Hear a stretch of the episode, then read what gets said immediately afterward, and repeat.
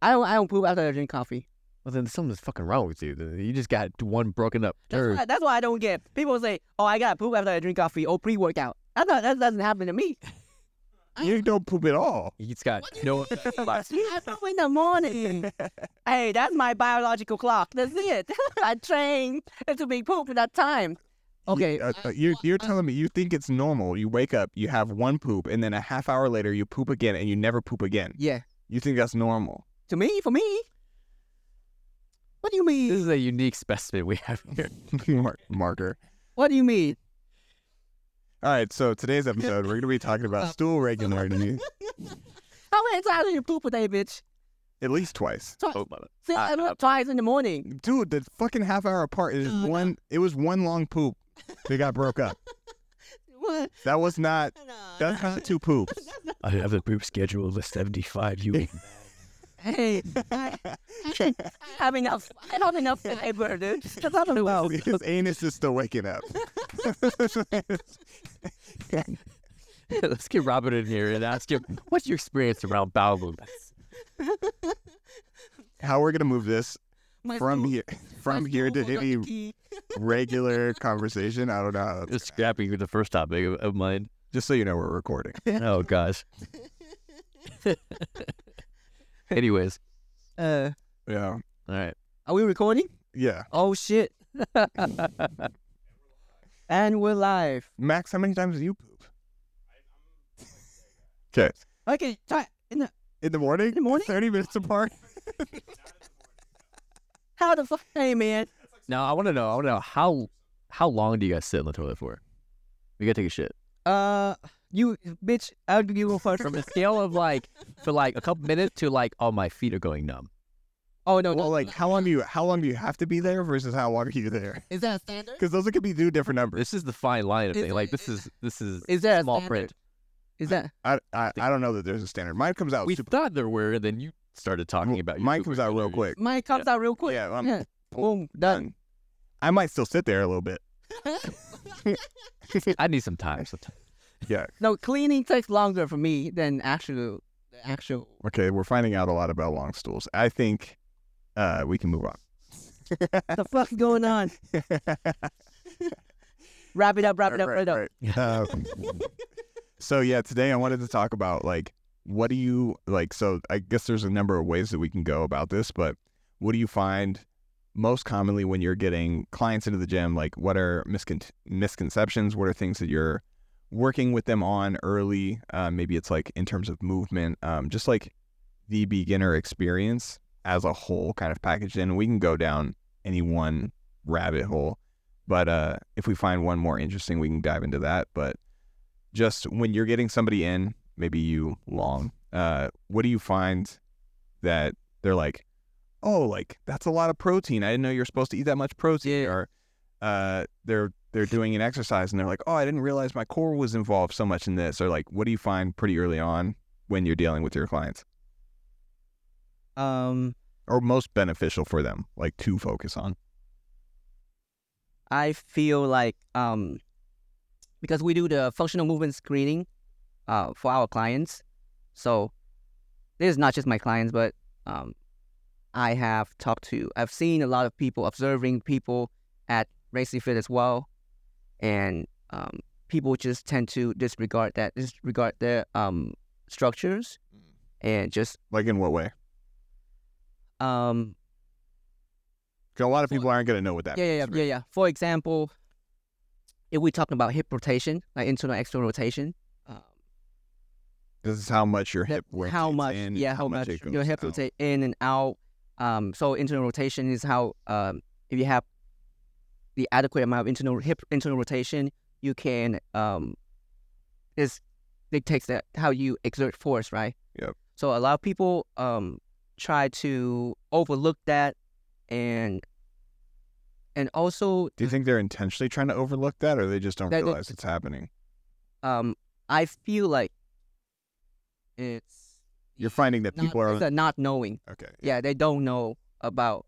It's like when they go to the gym because they go into Racy Fit is like powerlifting gym, quote unquote. Yeah, And people's like go in there just want to squat, deadlift, Yeah. bench, and um even though they don't have the necessary skill to do that. Yeah, at least the with the movement pairing that they're Yes. barbell back squat, yes, right? yes, yes, yes. A lot of them are going straight to the barbell back Yes. squat. Yeah, back squat. Yeah. Um, even though they don't have the stability uh, needed to be able to do that. So a lot of that. Um, also, you brought up the um, too much protein because I talk to a lot of clients and help them figure out their maintenance calories. Yeah, Like, oh, that's that's a shit lot of shit ton of food. right. Like, yeah, it is. And a lot of people don't like doing that because they see after they, they, they, they run their maintenance calories, it's like, oh man, I've been gaining weight. Like, but you gotta keep going because we need to figure out that baseline. Were they were they dropping were they dropping before? Were they perpetually just dropping weight, or what happened when you gave them their maintenance calories? Uh, most people in initially will gain a little bit of weight because I don't think before they, they Were you were you adjusting their carbs too? Huh? Were you adjusting their carbs too? in terms of what they've been Yeah. eating before. Yeah. I don't think they know what they've been eating Yeah. before. Yeah. Yeah. Yeah. So that's kind of hard. Yeah. What about you, Tris? Uh, if if none of them have any idea of how much they're eating, then like I kind of just leave it a blank slate. Like I don't really tell them initially how much they should be eating because Yeah. I, I wanted to see what their habits are too. Right. And so we'll if we do a two week protocol and we'll look for a trend Yep. after about 14 days, Yep. then we'll just see. And, and maybe at the time, then we have to um, address like, okay, we do need more protein, we need more carbs, um, we you drop fats, whatever. I think during that time too, it's great because especially if they've never done nutrition coaching before, that you can start exposing them to certain topics, things that kind of condition them, kind of building um, what's the word? I'm thinking of skill skill acquisition. Um, what's that first? What's the first word I'm looking for? So yeah, so basically just kind of building the thought process around certain topics, things that either um, are noticeable in conversation with them or things they may have indicated during their assessment or their Right. coaching application. And so that's kind of how I've feed it into it, Right. um, and then go from there. That's kind of how I, I approach nutrition too. Is like oftentimes I don't go, all right, we here's we put you through the calculator and Yeah. here's where you should be. I'm like first two weeks, let's kind of maybe just track where you're what you're doing currently. Yeah. And even if that's a bit erratic, like they're like tracking what they think they're doing, and that can just that alone can help us spur decision making because they're like, oh, like they only ate carbs and maybe they have a drop in energy at certain times of the day, and it's like, what would happen if we sustain blood sugar levels for a little bit longer, get a little bit more protein in your diet? So it's like, so instead of being like, all right, let's focus on these numbers, it's more like, what can we do that are positive dietary adjustments that would net give us the result that we're looking for? Because Mhm. higher protein, higher thermic effect of food. They're probably going to be fuller. So instead of just being like numbers, here go. Like I'm more of the thought of like, let's see what you're doing and then adjust. Or um, let's say you did give them the number and that we did see the trend up, and it was because maybe initially it's like it goes up because they're eating more carbs, so they're pulling Yeah. more water. And then like, but if it just continued to trend up, I'd be like, well, it's not maintenance, even though it's supposed to be Yeah. and this is just like maybe it's like they're a little less active than reporting like they were reporting so it's like bring that back down so that they can come back down but yeah um in terms of like misconceptions surrounding movement or um things that you felt like people needed what do you, what have you found Um, either center mass is off Yep. uh, most of the time. It's like 95% of the time. They Yep. just don't know how to control the center of mass. Uh, they and then How- how would you try to explain that to somebody who doesn't know So think of center of mass as if you're standing upright and your ability to lean as far forward as possible without your heels coming off, or leaning back as far as possible without your toes coming off. That is a control of your center of mass. Now, as we start to squat down, for example, we will start to center mass will go forward. And so we with the unity you control like, okay, how much pressure can we get throughout the entire foot, especially in the heel if that seems to be the Mhm. sticking point for them uh, elevating their heels to help them bring the center mass back, or loading them in something in front of them to help push the center mass back. right Yeah. Um, it's probably the best way I can explain it. Yeah. right and there's i mean uh, also, you you you can sense the you can see a lot on the street too. It's like uh sticking out uh, like tech neck, um Text neck. yeah text and then duck feet and can delay a knee extension. Yeah. That's like that kind of walk right there is like they try not to fall. Yeah. So that those like um, I feel like those that's the that's the pattern that I I I, I try I can identify the the person who's uh, uh weaker than the So- somebody's acting upon. So when when Long says uh, an inability to delay knee extension, what he's saying is when somebody hits the ground, they're hitting the ground with a straight leg Yes. instead of a bent knee. Yeah. So um, that basically means that they're they're not getting full internal hip rotation. They're uh, externally rotated, and then they're just landing early, um, just because the other leg didn't go far enough back, so they had to stop. Yeah. Um, and so I- I would also to kind of extrapolate like on the Center of mass. center of mass, perfect with the toes. Like I, I feel the same way. Also, like it's dynamic, right? It's not just like, oh, when I'm standing, it's how are they going through the movement to try to control that. So like as somebody's they're trying to control their center of mass, it's the strategies that they use to control their center of mass They don't fall over. basically. right? So like some some somebody will come down and um I liken it to like if you're coming down into a squat and you feel like you're being pushed over a cliff, that's an Yep. inability to control your center of mass. So like if the rib cage is coming up, the pelvis is going forward, so your back is kind of arching, and you're finding that you're like on your toes a bit more. Yeah. So yeah, it's like dynamically being able to control that that foot pressure, Yep. but while keeping a neutral rib cage and a neutral pelvis. So Yeah, and so like uh, a good example is, and this is, you don't expect it. th- th- It's in an assessment, but like when I first worked with Jen, and she talks about this all the time, is first time I ever had to do assessment. I had her squat. Just show me by a squat. Her ability to, her inability to control the center of mass. When she squatted down, she fell over. She fell back. Yeah. Yeah. Just on her butt. We're on turf. She's cool, but Yeah.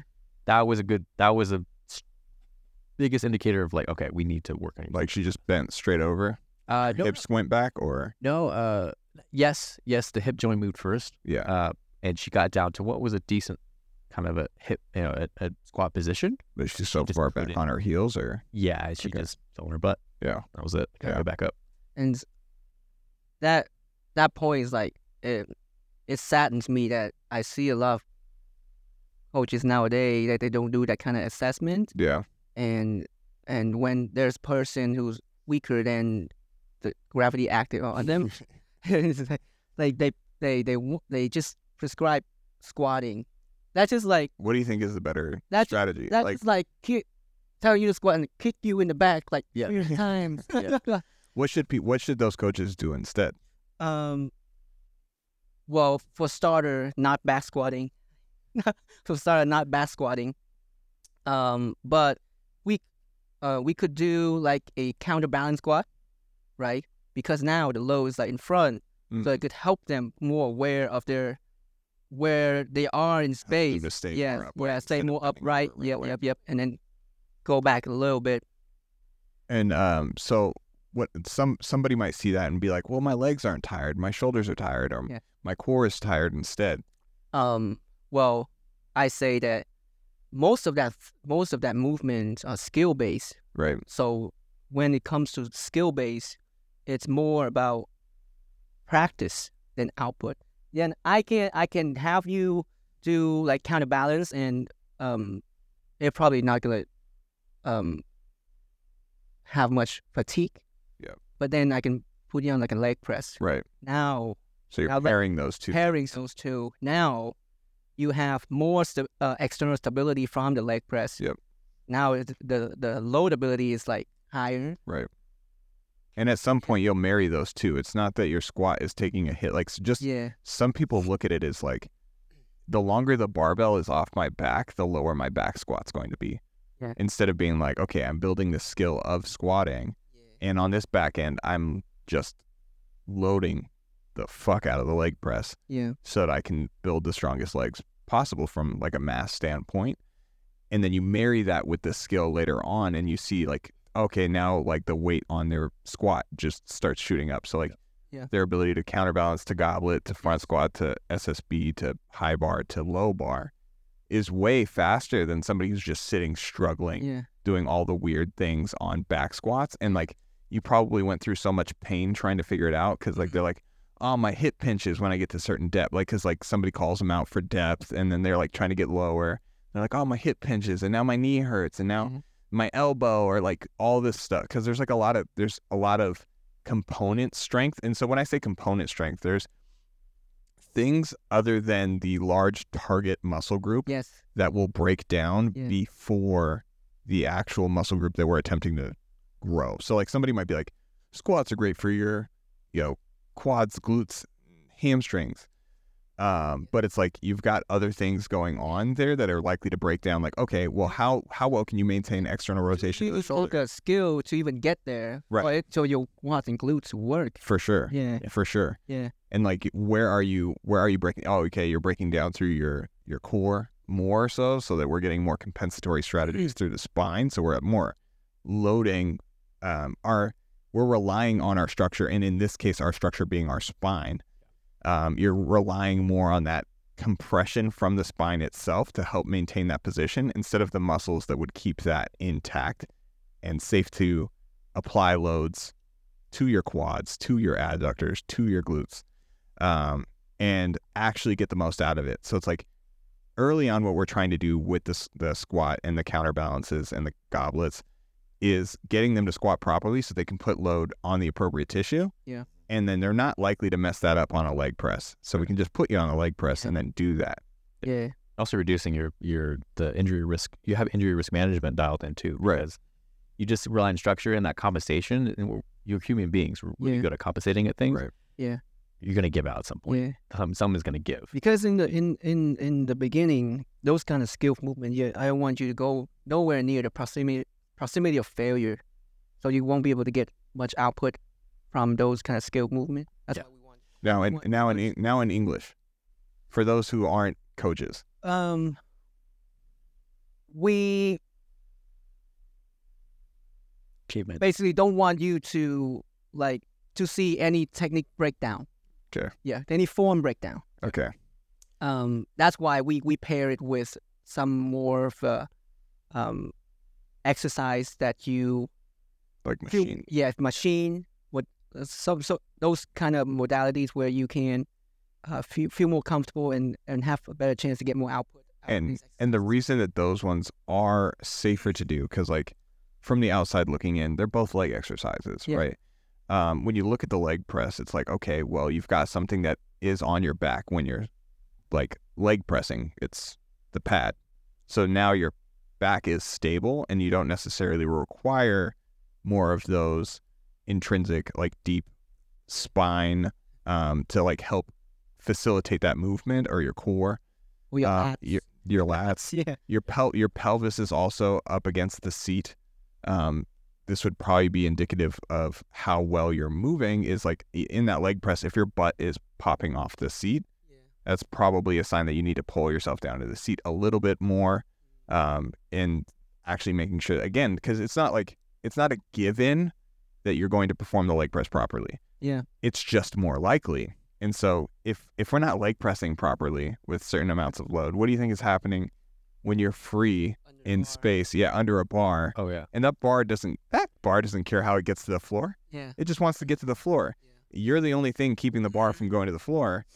So it's like you need to be doing that efficiently and properly so that you don't put the load onto passive s- structures. Yeah, and I think it's good to, to note say that for those that are in a leg press or under a bar, two things are going to happen that indicate you're doing something well in a set for in terms of fatigue is either a your foam's going to break down maybe somewhere like a little bit, right?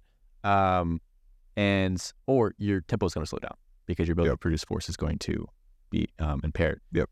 So now if you if you keep poking the bear and that breakdown form is going to result in like an injury, then that's clearly a whole different conversation we need to have. But, Um, for those that are like building a skill and they feel like they have a good indication of it, all right, how can we then take you to where you need to go with that new Yeah. established movement? Yeah. I wouldn't necessarily say that. Um, from what we know, we couldn't say that there's a reliable position that would cause you to um, experience an injury. Sure. Um, we don't know. We don't know what that position is, if that exists.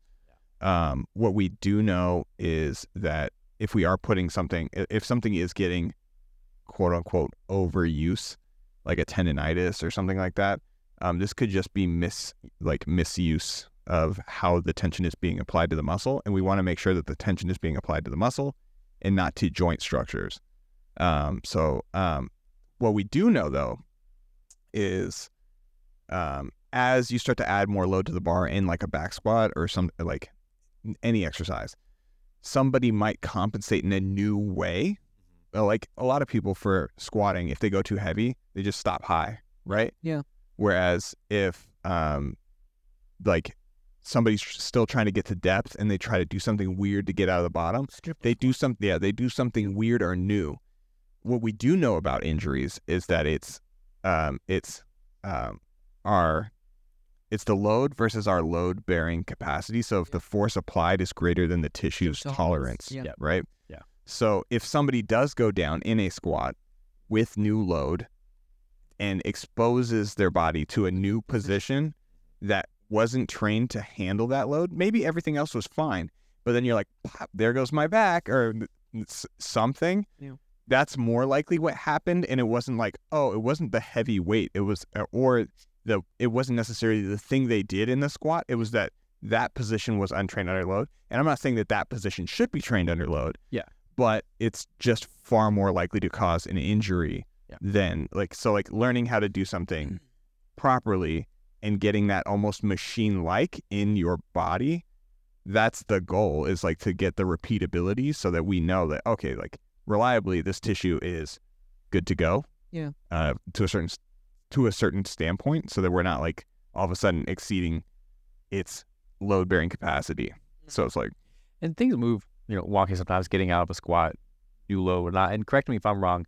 Sometimes what we see is as somebody's getting out of a deep squat, maybe their knees will come in like a little bit, Mhm. but it's also an indication of like internal rotation and And they're producing yeah. force. Yep. Right. So it's not bad. It's Yep. It's how that person's going to compensate. Yep. Doesn't mean that it pushes them to a limit that they can't control anymore and it Yep. gives out. But yeah, we do.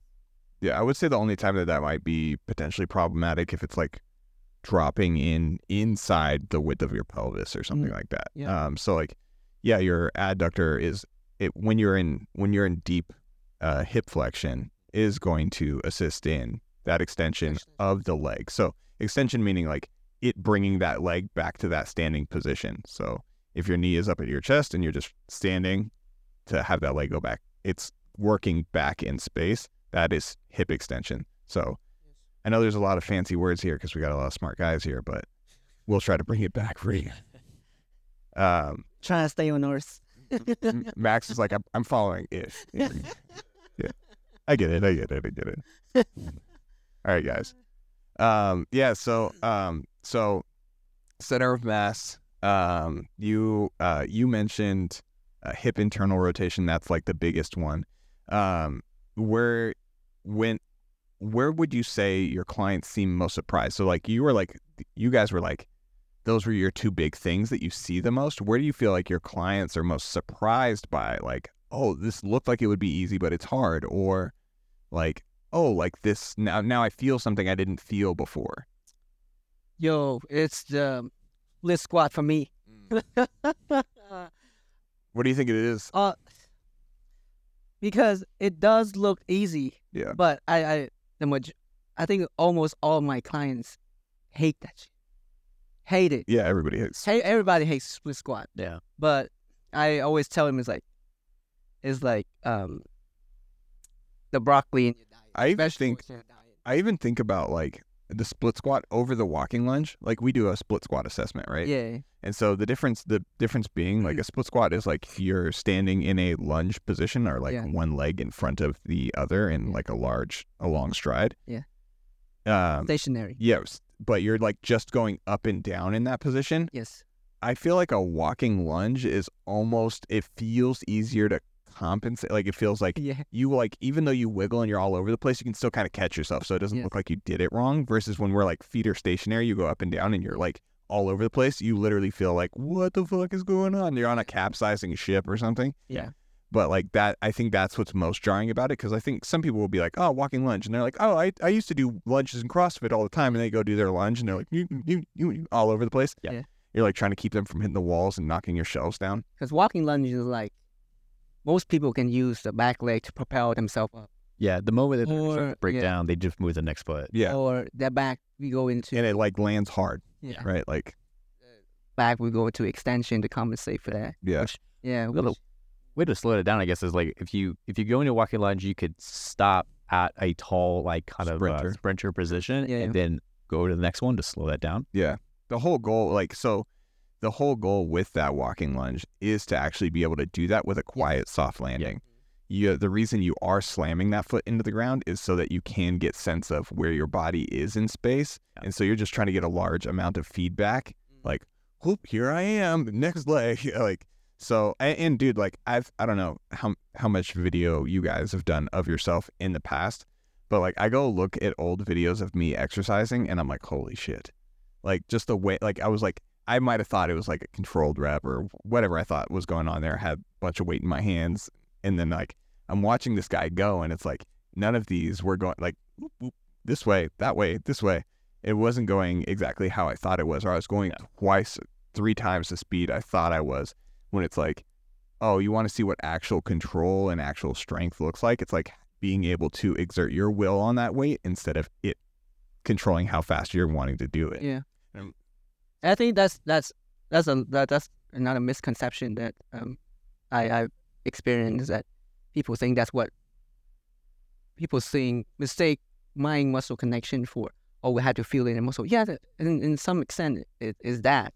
But I feel like um the ability to move a load in a controlled manner the way you intend to. the way you intend to I think that's mind muscle connection Yeah. the majority of that. Yeah. What do you guys think? Uh, I agree. Yeah. Uh, the the thing that came to mind when you talked about the private the previous videos was foot pressure for me. Yeah. I was looking at the ones that was I think you got me on like FFE front foot elevated split squat. Dude, my front foot was everywhere. Yeah. Could not get my my like was it like my wrist med head whatever big Yeah. toe inside Yeah. foot pressure down. Part of that my foot is that. Uh, yeah, dude, I was everywhere. And once I got that down, I felt like a lot of things happened. Oh, and for that, uh, coming back to the split squat is, um, piggyback from that is the knees. Yeah. The knees position when you go down. Most people was like, hey, try not to let that knee falls out uh, outside of your pink pinky toe. And then when they actually fix that, like, oh shit, Or opposite. Yeah, Move I- in, yeah. go like this. I was, they was like, oh, I can feel my glutes. Yeah. Yeah. Like- There's a lot of people as they're coming into the top of that, they'll like roll onto the outside of their foot. yes. And it's like, so when let's circle all the way back to what Long was saying in the beginning. It's like being able to get internal hip rotation and apply ground, like force into the ground Yeah. is going to, versus like driving it through your structure and just leveraging structure. Yeah. I would I would uh, liken leveraging structure to like we have this like tripod stand thing, and um, it kind of just like locks in on itself at a certain point. Like when you get it taller, like the legs just kind of come under itself. It didn't. nec- Uh, you pulled it there, but like leverage. That's leveraging that structure. It's just like us pulling that onto the thing, and then it does the rest of the work. Mm. It's just like it, this weight, like kind of locking underneath itself. That's what people are at- attempting to leverage, and it takes less um, muscular force to do that than to actually like place it on the muscle to pull the the whole joint through. Yes. So it's like, yeah, sure, like both you end up extending your like you end up straightening your leg, but it's the way that you went about doing that.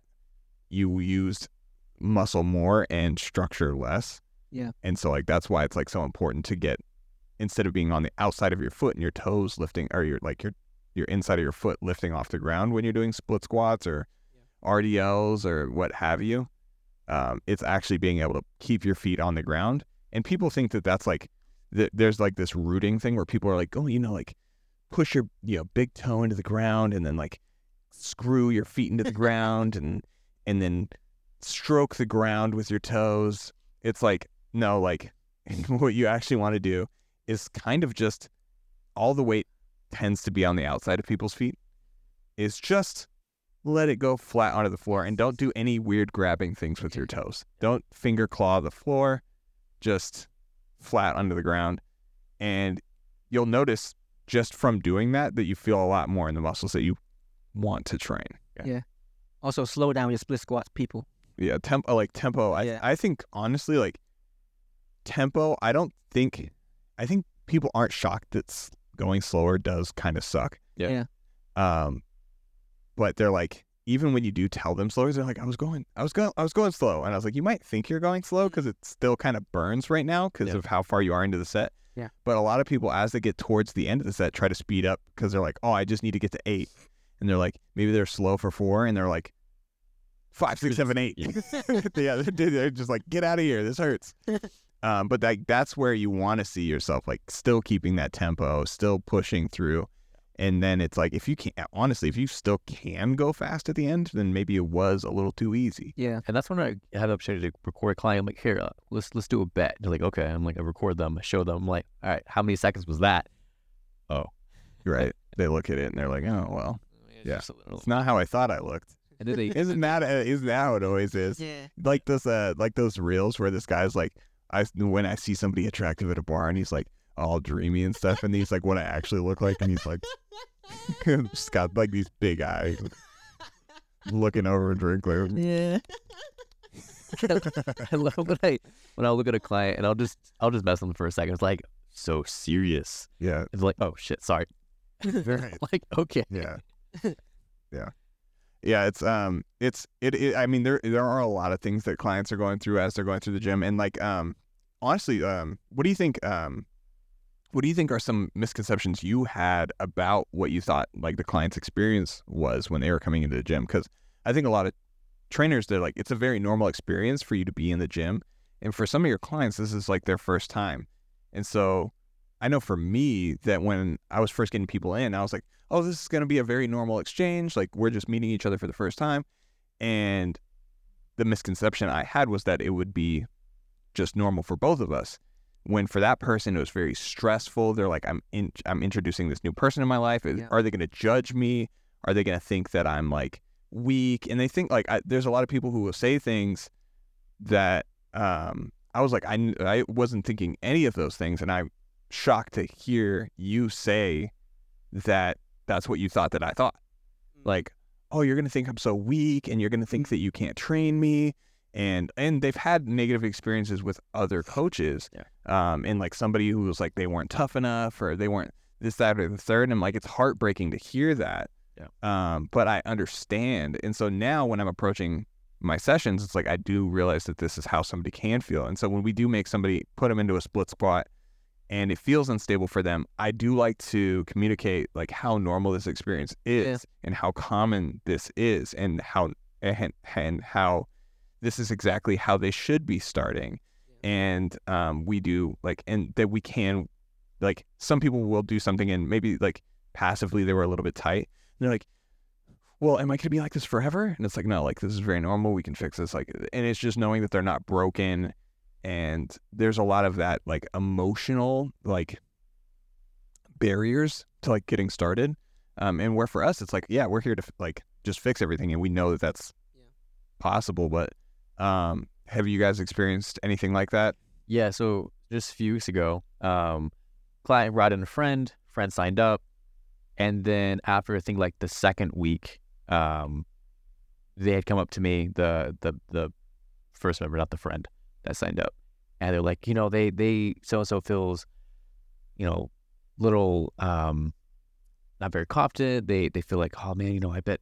You know, I don't, I don't want Tristan to waste his time. Like, you know, I'm not that very strong or very skilled. And I'm like, no, that's that's completely op- uh, like you're human. Like so am I. Like this is this is normal. Yeah. And so it's just great because you You have, have to start somewhere. Yeah, exactly, like- sometimes they forget that that's why we here. Yeah. Right. Like Can I show Also the fa- also the fact that we went through this too. Yes. yeah, exactly. Right. Like I would. I dude. I fuck. I dude. I always I always keep that s- that Have- beginning story in okay my head. so for me um i didn't even think that i could be a trainer because i was so skinny. And so before i even decided that i was going to go about training i was like i spent i spent the summer i was like i'm gonna get big. Got LL Cool J's platinum workouts and i got all my little meals and stuff and i was like okay we're getting big. I got all my mass shakes. And so i'm just training. I'm this like skinny guy wearing spandex just trying to like get bigger and like I'm there when only the old people work out, like at like nine or ten a.m. And this is like in the summer, and uh, and I'm doing like some five by fives. I'm on my fifth set of five, and it was like no weight on the bar, and it gets stuck. I was like, fuck.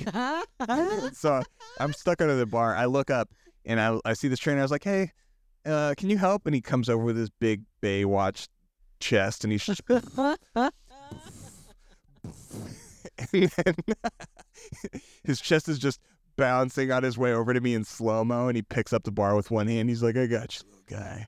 And I just like get up and take the weights off at like fucking couple of tens that were on. I was just like, dude, that was so embarrassing. And like, I so I I get why like somebody's like, oh, and that guy probably thought I was so weak or whatever. But it's like I don't know what that guy thought. He probably just saw a guy stuck under a bar and wanted to help him out. But I was just like, man, like, and then I could have let that experience be defining for me and be like, I'm never lifting again. But like, um, I was just like, you know, the only way for me to get better is just to keep going and keep doing it. Yeah.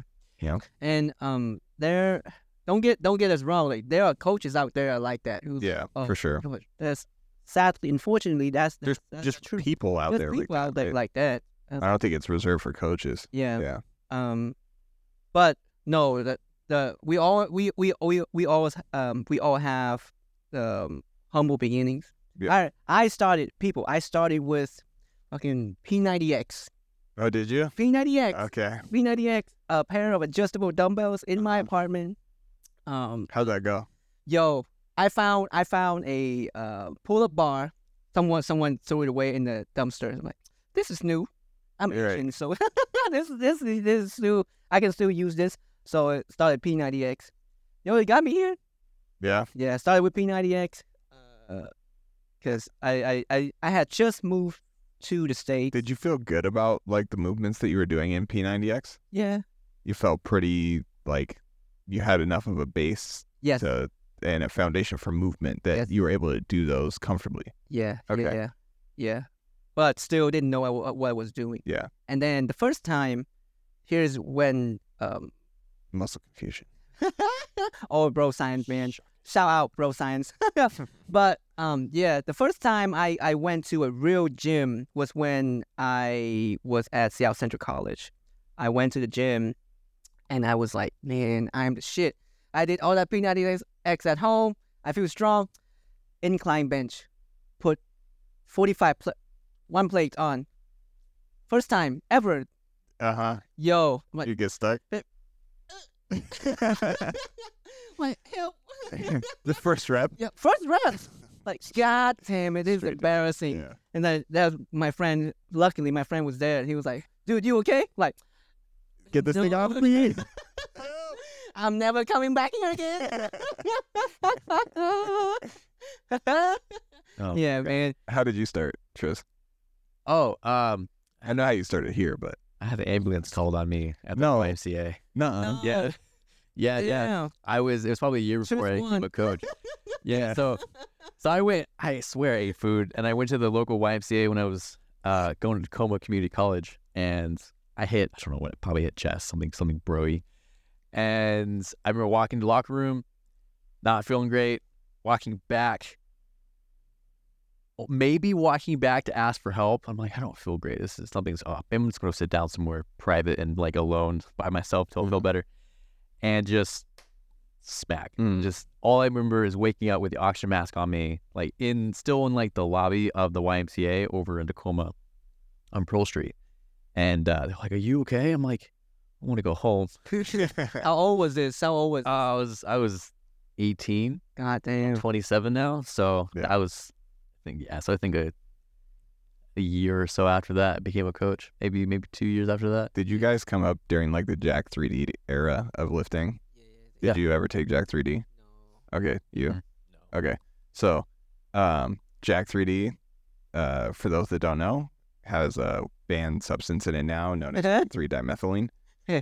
Um, that stuff was insane. So, um, similar story, except um, so I, I I take the Jack and I'm like working out, and at the at the time I was like still living with my parents. I was still supposed to go with them to church in the evenings, and I'd taken this stuff and I'm like trained hard, and like I get to probably that like pass out point, except I'm in the locker room.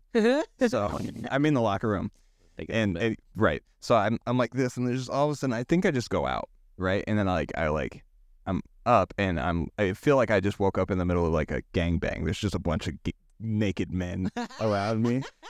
I was like,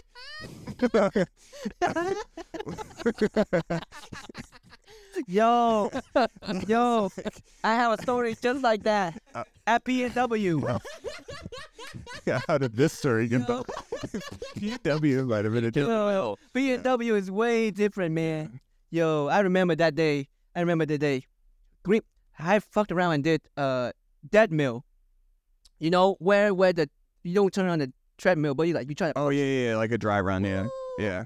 green face, sitting in the corner of the locker room, and I got hit on by this dude, man. While you're just in there, Oh, I like, getting ready said that puke. did. I'm like, dude, I don't think this is the best time. It's not now. the best time. Now, now, now Vulnerable. is it a good time, please? Leave me alone. yeah, yeah, yeah. Fun times. Oh man. So but yeah, dude, we just everyone's gonna start somewhere. you passed out. Well, okay, there was an like I, I knew. Man, I mean, yeah, the uh, woke up this gangbang scene, it's like, but it, the the only saving grace there is that it's like naked old men, you know. So, Are you okay, study boy? yeah, I was like, dude, get your fucking nuts out of my Yeah. face. Gym locker room is wild, man. Why is your butt right? Wait, so they didn't figure out what happened to you? Oh, I think my blood sugar dropped. Oh shit. Yeah. the amount of stuff I did when I was like young and oh, like oh yeah. silly with like supplements and stuff. So it was like I remember one time trying to like I'd I'd went to I'd went to school. I'd I knew like calories in, calories out, and like I somehow fucking LA Fitness broke me into like no longer believing that that was a thing. Right? the fucking between the staff there and like the clients they had trained, and I'm like, every all these guys are lean. They must know what they're talking about. So I like somehow didn't believe it. But then I worked to disprove it, like too. So like I did end up disproving it, but still somehow believed it. And I was like, I just didn't understand why I wasn't getting as lean as everybody else. And so I'm like fucking doing all the shit. So I'm like on. I was like, took a fat burner pre workout. I took fucking fat burner pills, and then I go Oh, do fasted cardio. And so on my way home, I'm like, I'm driving home and I'm seeing big fucking black spots. And it's like fucking, oh, there could be a car there. I don't know. So I just like checked myself into urgent care and uh, they did an EKG on me. I was fine once I got like some food in me. But yeah, that was like, I just probably just took myself a little, little too, too far there. That's crazy. I know. But I mean, um, and and like that's likely not a normal scenario for our clients who are smart enough to hire help, right? Like, here's the thing: is like you're smart enough to hire help. Yeah. I was dumb and experimenting on myself, so like I have some anecdote to be like, yeah, it's probably safe to say you shouldn't do that, but um, and like you guys too, like Basically, we're saying we we we we've done stuff, so you don't have to. right, That's right. That's what your parents say, right? Huh. Shout out to Hove. All right. Uh, are we are we cap or? If you got something else you wanted to say, Well, I think like we've all been either a with enough coaches or around the environment long enough to where we understand that there are red flags for any coach. yeah, What are some things that you guys have seen? And just just for red what- flags in coaching. Yeah, just for if you're if you're a client, you're brand new. Like Mm. what we just see, we see work for somebody in assessment. They just came in, sure, but from their point of view, Yeah, if they were coming in and they're like, I should get the fuck out of here. Yeah, right? if if jumping jacks are in the assessment. If if oh, that this could be a very overhead squats, this could be a very very long list. oh gosh, yeah, that's always like I don't know. Should I ask this question? Maybe maybe oh maybe There's more things. That, I mean, there's there's more things that would point to like good. Like I would, there's less things that would point to a good coach, and more things that would point to like you are in the wrong place. Run, Yeah. yeah Yeah, like um, if they're okay, if in the first initial meetings they tell you you should be cutting carbs, that would probably Yeah. be like a huge red flag. They know they know next to nothing about nutrition. yeah anything dogmatic. Yeah, if yeah, if if the way that they're saying that you have to do something is the only way to do something, yes, it's likely time to run. yeah. Yeah. Like we have we have principles surrounding how we make decisions, but we don't train our clients exactly the same. Yeah. We're we're trying to express a very similar intent, um, on a client, but the way we might go about doing that is going to be mixed with client preference and just things that we've ourselves been exposed to. So like movements that you might use, like maybe some like we're around each other, so we share different exercises and Yeah. stuff. Um, but like you might really love the feeling of a certain exercise, and so you like share that with your client, uh, and then maybe they like it, but maybe they hate that exercise. So like I mean, even today, like I really love that Swiss ball crunch, and Kay was like, "Is there anything else we can do?"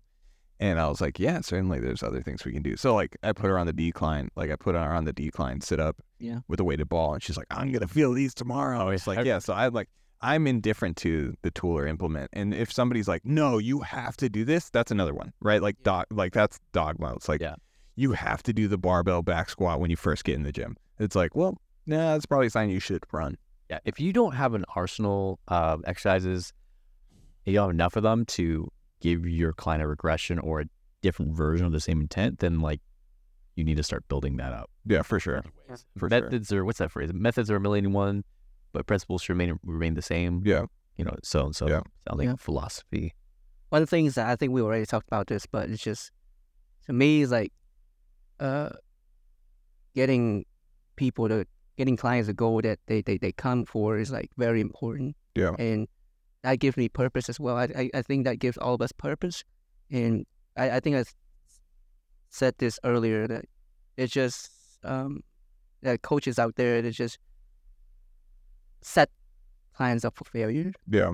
by uh, They're trying to stroke their own egos. yes, yes, not assessment, not not assessing their clients and uh, prescribe movement that way out uh, out of the client's comfort zone or, Yeah. or, or have the adequate skill to perform. Yeah, Um, I- so, yeah, I, and I don't, I, I don't, I don't. I think give them. I, I should give them the benefit of the doubt. Like they don't have. Um. malicious intent. Yes. Yeah. uh, yeah. But it's just um. They don't have the the information Yeah. or the, the knowledge to do so. All right, so number one, um, number one red flag is dogmatic in their approach. Two is the fact that they're not continuously educating. So Yes. you can use that excuse for a little bit, Yeah. but I'd say ultimately, like, Yes. if you don't know shit, it's uh, because you haven't It's spent time you. trying to know shit. It is your responsibility. yours. If you're taking other people's lives into your hands and you're supposed to deliver with care, like get them to the result Yeah. with care, it is your responsibility to continuously educate yourself and not on Instagram.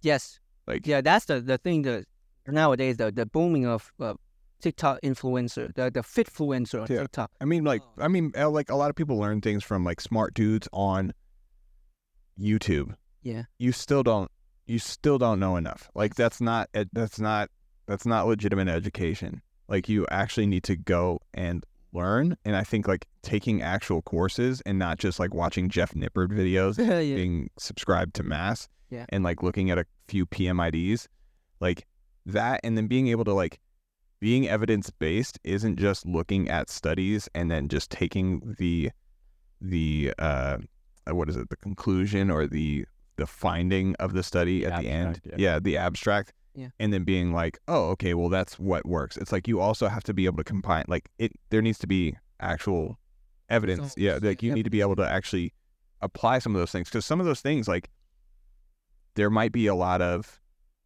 like how was the study conducted? Is this something that we can does it have repeatability? Is this something that we can actually use with our clients? Because some stuff we might find and it's interesting and it's fascinating but it can't our clients won't be able to use that or benefit Yeah. from that. So like i think having a like really having a coach's mindset is being is not being so tied up in what is it that my client is achieving so much as it is um is this experience good for them? Are we like limiting the amount of harm for them and getting them where they want to go in a way that they're going to be able to understand and continue to do on their own? I like i think a, i think in a perfect world it's like sure like people love coaching with us because we will like make jokes and we we have this structured program for them so they don't have to think about it and just keep things going. But we also like want to educate them so that they do understand so that they if they were in a situation where oh like i had to move but i still know kind of how to work out and maybe it's like we do have other options too right like we're like online coaching so we'll be with you everywhere but um there's also the fact that it's like if you if you so chose to be on your own, that you have enough skill that you're able to do that by yourself, and that you can discern from good and bad information and um, what applies to you and in what context. Because like you're not just gonna go, oh, like this is great, and now I need to change my life because of it. Because you find out capsaicin might have you burn 20 extra calories a meal. You don't just fucking load up on capsaicin because mm. what if you burn a hole in your stomach? I don't know. like you because you also want to enjoy things that aren't spicy. Like there's there's other things to just taking. Oh, like this will get me to my end goal. And it's also about like how can we build a process that you actually enjoy. Yeah. So, so coming off of that, what do you think? I don't know if you've talked about this in your previous podcast before, but what? You don't listen to the podcast? God, I just put myself in the spot. Yeah. Um, hey, I listened to some. Yeah. Uh, oh no, but There's only 14. I can't. Sorry, there's 18. I can't remember all of them. But here's, um, what would you, if you like, the per, a person who's looking for a a, a, a, a coach, a trainer, um, what would you tell the list the the, the, the, the listener to look for? Yeah. Yeah, like the green flags. Like okay, like like a lot of the times you're coaching with somebody, it's going to be for like two to three times a week. That's you know, two to three hours a week. That's more than some people see some of their loved ones.